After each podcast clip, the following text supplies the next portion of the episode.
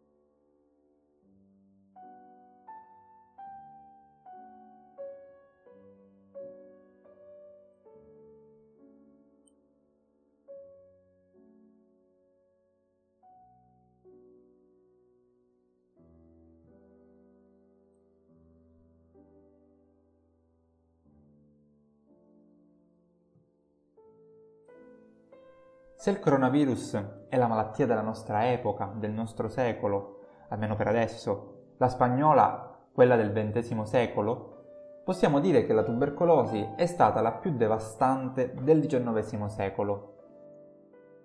La potenza di questa malattia era dovuta anche a una situazione igienica e sanitaria ancora di basso livello in tutto il globo.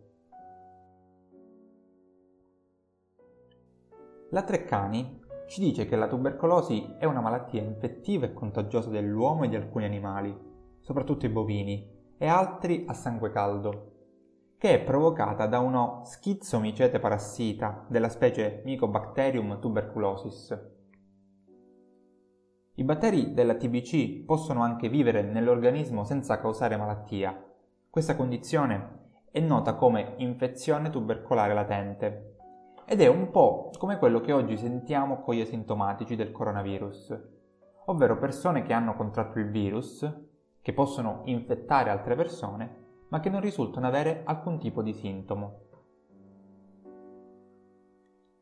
C'è però una differenza tra le due assenze di sintomi. La maggior parte dei soggetti che inalano i batteri della TBC e ne vengono contagiati è in grado di combattere i batteri e arrestarne la crescita. I soggetti invece con infezione tubercolare latente non stanno male, non hanno sintomi e non possono trasmettere la tubercolosi ad altri soggetti.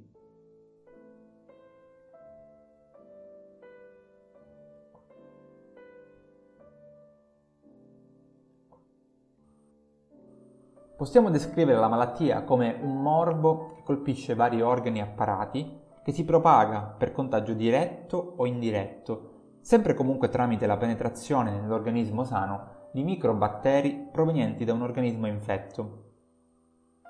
La sua insorgenza è favorita da condizioni predisponenti sia ambientali sia individuali, per esempio una scarsa salubrità dell'abitazione, un'alimentazione quantitativamente e qualitativamente insufficiente, oppure attività professionali in ambiente chiuso o polveroso, o ancora un organismo debilitato o con resistenze organiche ridotte e per finire anche affezioni dell'apparato circolatorio. La tubercolosi la troviamo protagonista anche in molte delle opere letterarie del XIX secolo. È presente nei grandi romanzi russi degli scrittori come Dostoevskij e Tolstoj e anche nei racconti drammatici di Charles Dickens. Proprio in uno di questi, Il canto di Natale, uno dei protagonisti muore perché colpito proprio dalla tubercolosi.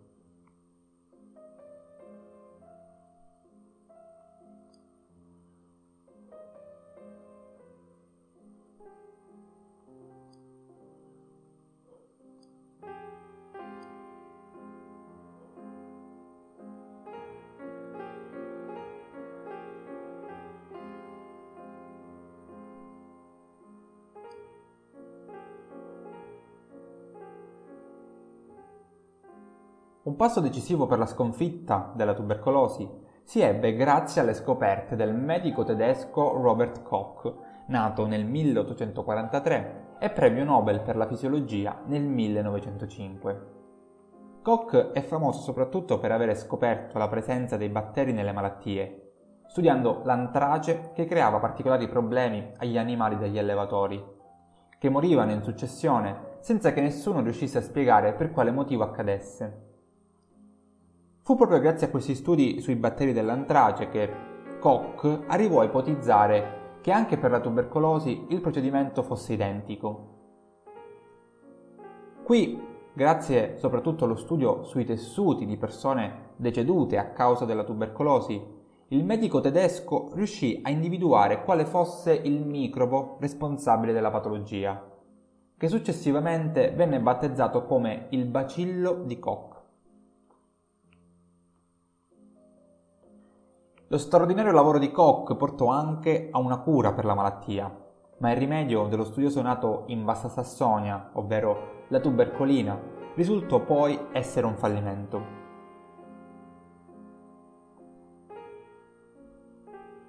La scoperta di questo microbo, che favoriva la trasmissione della tubercolosi, fece di Koch uno dei medici più apprezzati e famosi al mondo.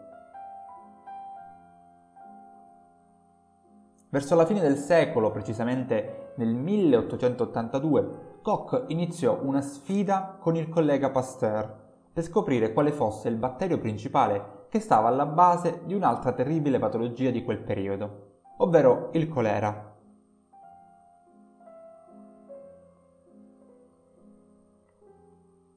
Anche qui è necessaria una spiegazione della malattia per chi non la conosce bene. Possiamo descriverla come una malattia infettiva acuta, endemica o epidemica, che è causata da un vibrione, un vibrio cholerae asiatice, che è caratterizzata da violente scariche diarroiche, vomiti, crampi muscolari, arresto della secrezione urinaria e alla fine collasso. Come la tubercolosi, anche il colera era una malattia molto temuta e pericolosa. La sfida per scoprire il batterio che stava alla base della trasmissione della malattia del colera, svolta tra Pasteur e Koch, venne vinta da quest'ultimo, che riuscì a individuare il germe nelle putride acque delle cisterne di Alessandria d'Egitto, identificando pure le modalità di trasmissione del batterio. Per il mondo fu una vittoria fondamentale. Per Koch, una scoperta che fece di lui un eroe, un vero e proprio cacciatore di microbi. Ma sì, esiste un ma. Pur senza sottovalutare il grande lavoro di Koch, possiamo dire che questo arrivò secondo, poiché la sua scoperta avvenne dopo quella di Filippo Pacini, un medico italiano che non raggiunse mai la fama del collega tedesco. Ed è proprio di Filippo Pacini che vi parlerò in questa puntata dei Rimossi.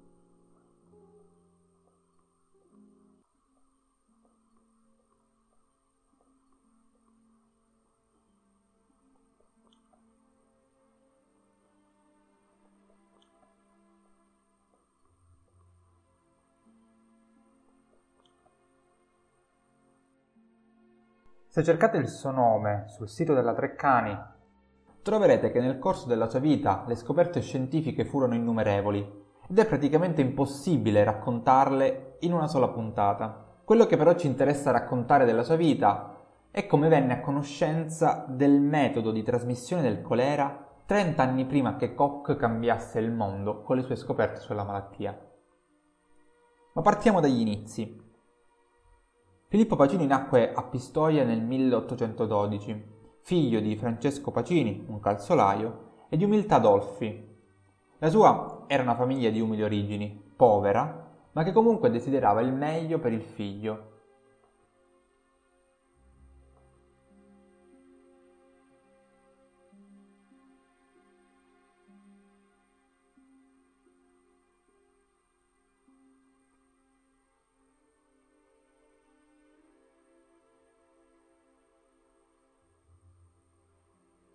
Ed ecco dunque che Filippo seguì dapprima studi religiosi presso il seminario vescovile, Poi continuò con gli studi filosofici e fisici nel Liceo della Sapienza e gli studi medico-chirurgici nella scuola dell'ospedale del Ceppo dal 1830 al 1836.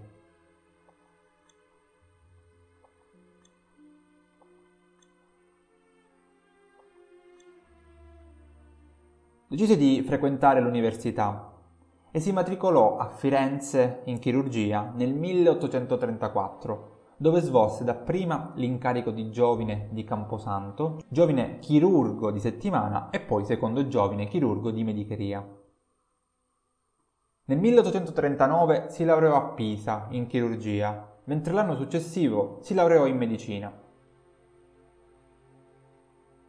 Già mentre era studente, Pacini aveva dimostrato di possedere grandi qualità nello studio. Nel 1835, infatti, con un microscopio messo a punto da Giovanni Battista Amici, scopre i corpuscoli negli strati più profondi della pelle della mano, del piede e dei capezzoli, che ancora oggi portano il suo nome. Per cercare di essere il più chiari possibile, il corpuscolo di Pacini è un recettore sensoriale presente nel derma. Si tratta di uno dei 4 tipi di meccanocettore identificati ed è responsabile del rilevamento di stimoli vibratori e pressori. Insomma, una scoperta niente male per uno studente.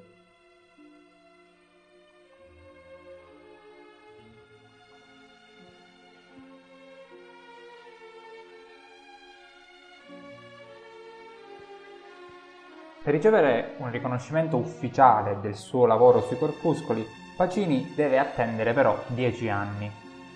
La sua scoperta suscita l'interesse che merita solo nel 1844, quando i tedeschi Hellen e Kolliker pubblicano il lavoro Juba di Pacinischen Körperchen, ovvero sui corpuscoli di Pacini, nel quale questi corpuscoli sono descritti in maniera più dettagliata di quanto avesse fatto Pacini.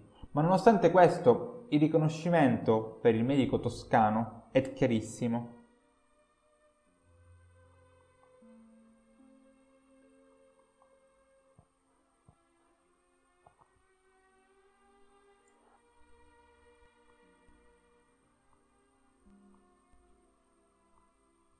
La passione e lo studio alacre col microscopio, che Pacini ha già usato sapientemente in questa occasione dei corpuscoli, continuò anche negli anni successivi, quando svolse diversi lavori prima di approdare definitivamente all'insegnamento.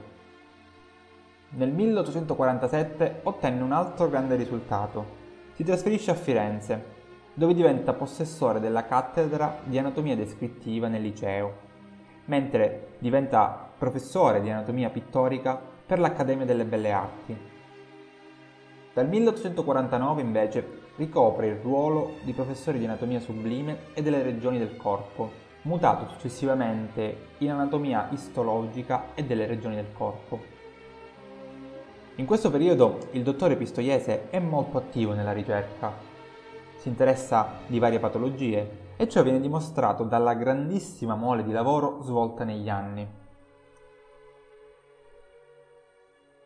Ma più di tutte a interessarlo fu il colera, una malattia che negli anni della sua vita giunse anche in Toscana, nella stessa Firenze, la città che fu protagonista qualche secolo prima di una celebre epidemia di peste che contribuì alla nascita di un'opera letteraria imprescindibile nella storia della letteratura mondiale.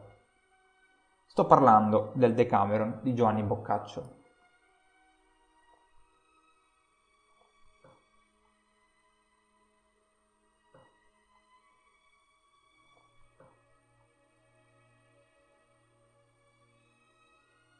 Fu grazie alla sua straordinaria perizia nell'uso del microscopio che Pacini fu in grado di aprire la strada anche agli studi nel campo dell'infettivologia.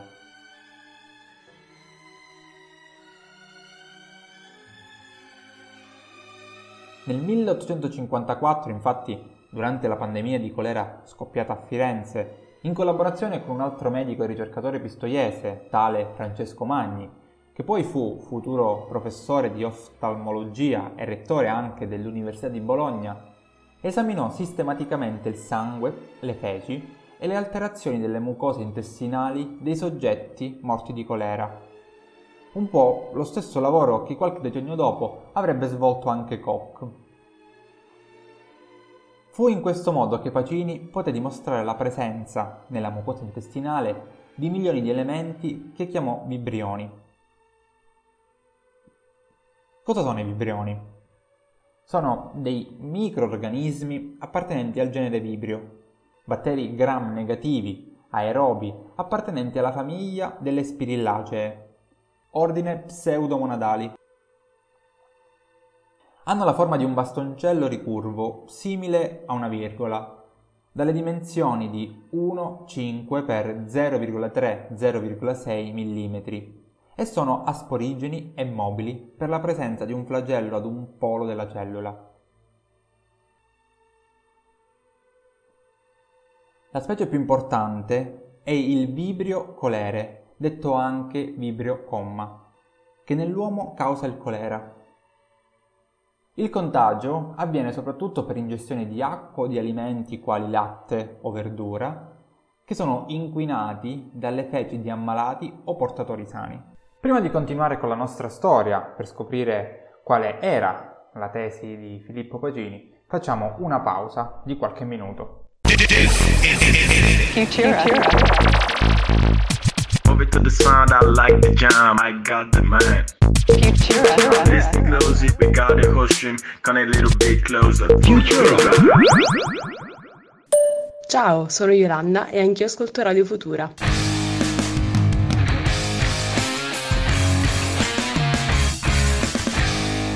Next up, Future. Verba Manet, perché le parole contano. In onda alle 22 ogni giovedì su Radio Futura.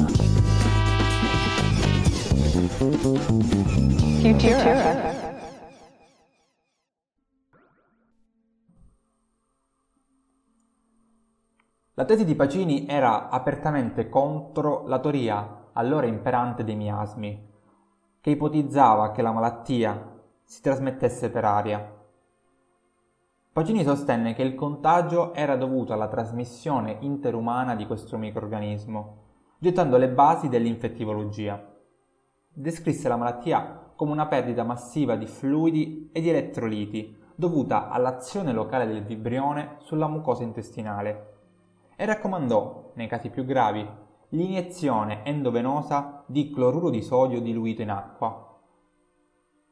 A questo argomento dedicò diverse pubblicazioni, alcune delle quali in aperta polemica con il clinico Maurizio Bufalini.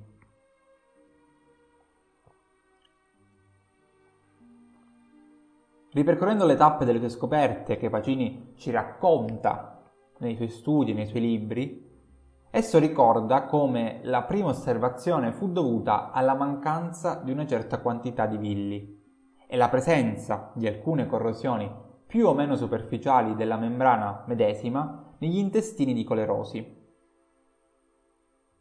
Tutta questa descrizione si trova nel libro dal titolo Osservazioni microscopiche e deduzioni patologiche sul colera asiatico del 1854. Gli intestini a quel punto assumevano l'aspetto di un velluto intignato, vale a dire mancante di filamenti o villi in alcuni punti, là dove sembravano rasati alla base. Causa prossima della malattia era quindi il vibrione, che sempre secondo gli studi di Pacini esiste, si vede e non è ipotetico, ma è un vero elemento di contagio, sostanza organica, vivente, d'indole parasitica, comunicantesi, riproducentesi e perciò producente una malattia di un carattere speciale. La scoperta di Pacini però viene completamente ignorata dalla comunità scientifica, come accaduto pure precedentemente con i corpuscoli. Pacini è sorprendentemente dimenticato dalla comunità scientifica e la sua scoperta sul colera tornerà a essere presa in considerazione solo quando Koch compirà i suoi studi sulla stessa malattia.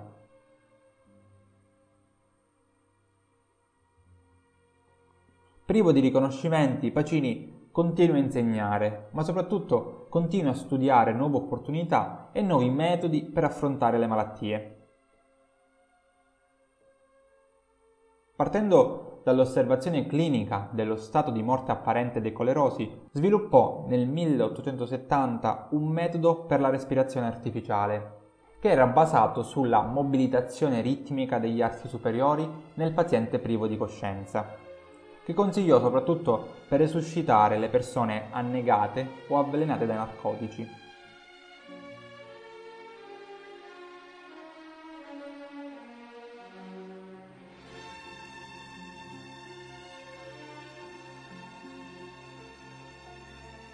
In quel periodo, infatti, i casi di asfissia, che erano dovuti principalmente a inalazioni di gas tossici prodotti da inadeguati sistemi di riscaldamento domestico o ancora da processi industriali senza protezione per i lavoratori o addirittura ad annegamento, erano molto frequenti e si era reso indispensabile adottare un sistema efficace che potesse portare alla loro rianimazione.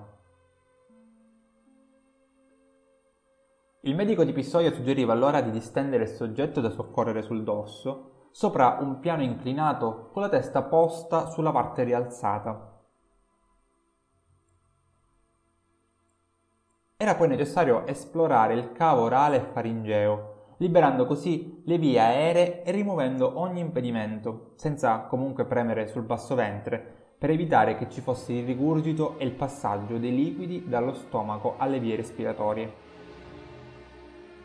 A questo punto l'operatore si doveva porre dietro la testa del paziente afferrando le braccia in prossimità dell'articolazione scapolo-omerale, tirando verso di sé e sollevando il moncone delle spalle.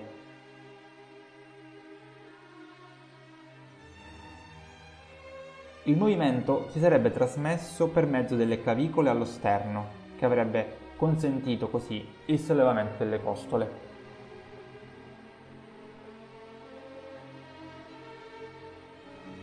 Nel caso di soggetti molto robusti era consigliabile praticare le trazioni inspiratorie, servendosi di 2 anelli di tela o di cuoio, applicati alla sommità delle braccia dell'asfittico. Pacini contemplava anche altri casi specifici e infine, a sostegno della validità dei suoi metodi, pubblicava 9 casi di resurrezione.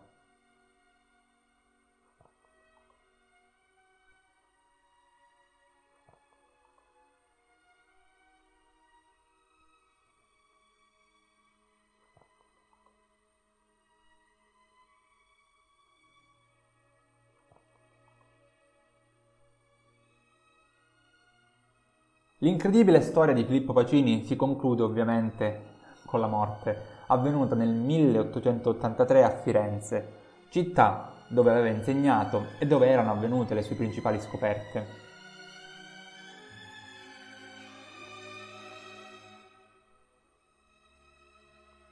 A pensarci un attimo, la data di morte è piuttosto emblematica e beffarda.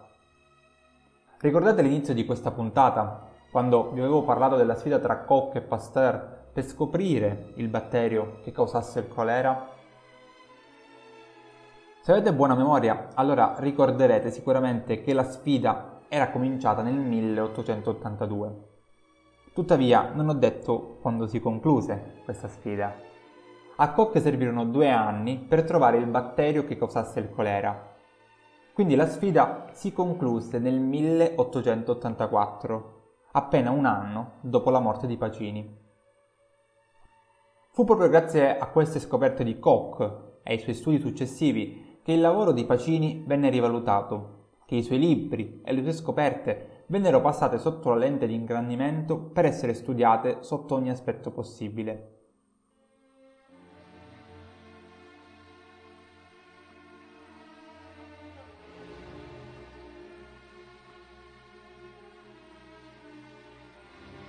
La fama che il medico di Pistoia avrebbe meritato durante la sua vita la ottenne invece quando era già morto, come spesso accade con chi è troppo avanti rispetto al tempo in cui vive.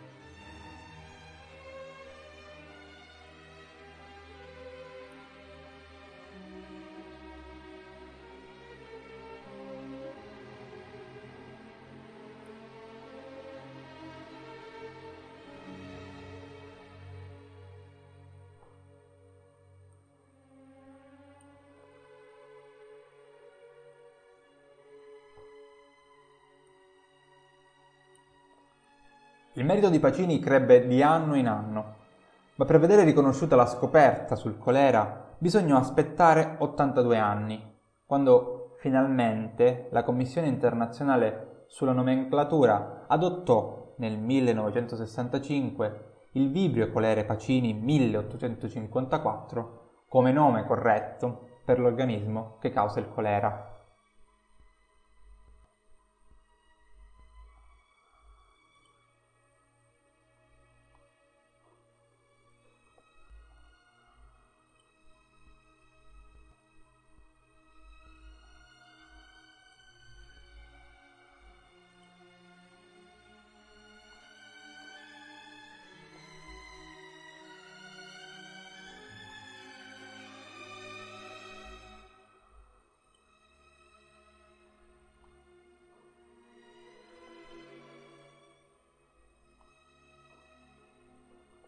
Avete ascoltato Rimossi, un programma scritto e condotto da Francesco Guerra, in onda ogni domenica alle 18 e ogni lunedì in replica alle 15. Vi do appuntamento a domani con la replica, ovviamente. Su Spotify però vi ricordo che potete trovare tutte le puntate precedenti del programma.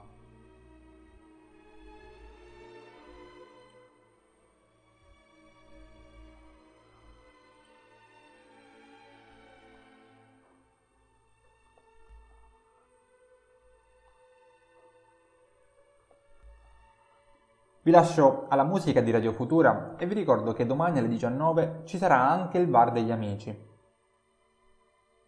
Alla prossima puntata!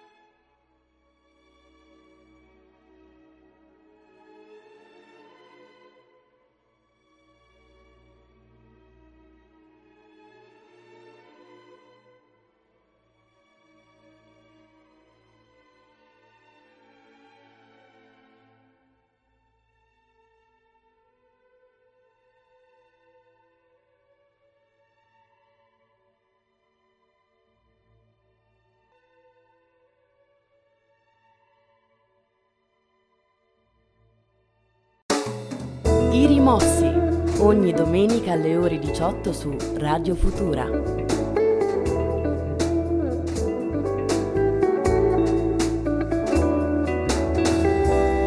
Futura.